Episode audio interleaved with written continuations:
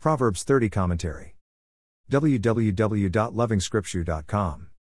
Probably the book of Job was in print by this time, or verse 4 simply lifted the thoughts that were in common use at the time. Regardless, the thought is that we become less human each time we doubt God. We choose to believe a lie.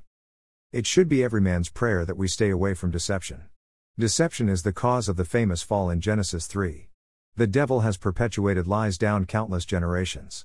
The lies about God, as reflected in the opening four verses. Also, the lies about satisfaction. Keep me far from lies that riches bring completeness. Or that lack of riches, otherwise described as poverty, brings dissatisfaction. Completeness comes from the Lord.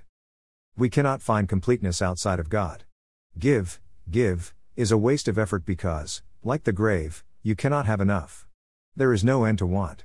What is the difference between the grave and the barren womb? They are both insatiable appetites. Have everything and keep on receiving, have absolutely nothing and have no hope of ever receiving. It all comes back to the same point dissatisfaction. Is there any breadth or width that a man can scale in order to find completeness?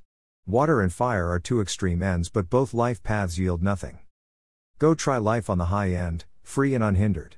Probably the pinnacle of achievement, the eagle in flight. Or the underworld of concealments, the deception of outward happiness. The slippery end of transactions. The intelligence and the advantage gained from human ingenuity. Or commerce and industry. Then the obvious sensual world, the I do as I feel world. It is the world of lady wickedness. The saint is warned. She doesn't look bad because she has learned to clean herself and present a saintly appearance for the next victim. But it is all lies.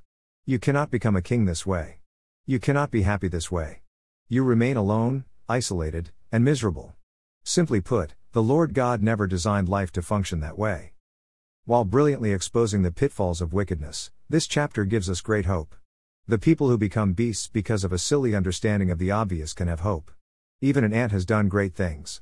You can think of your future. A servant becomes king. Impossible. But the scripture points to a time when even very little faith can gain a man stately status, a lion of a man or a real king who has real power and control against a life of emptiness. The chapter seems to go around the central thought of strong faith in the Lord God. Everything else is a lie, a life without understanding. More resources visit http www.lovingscripture.com.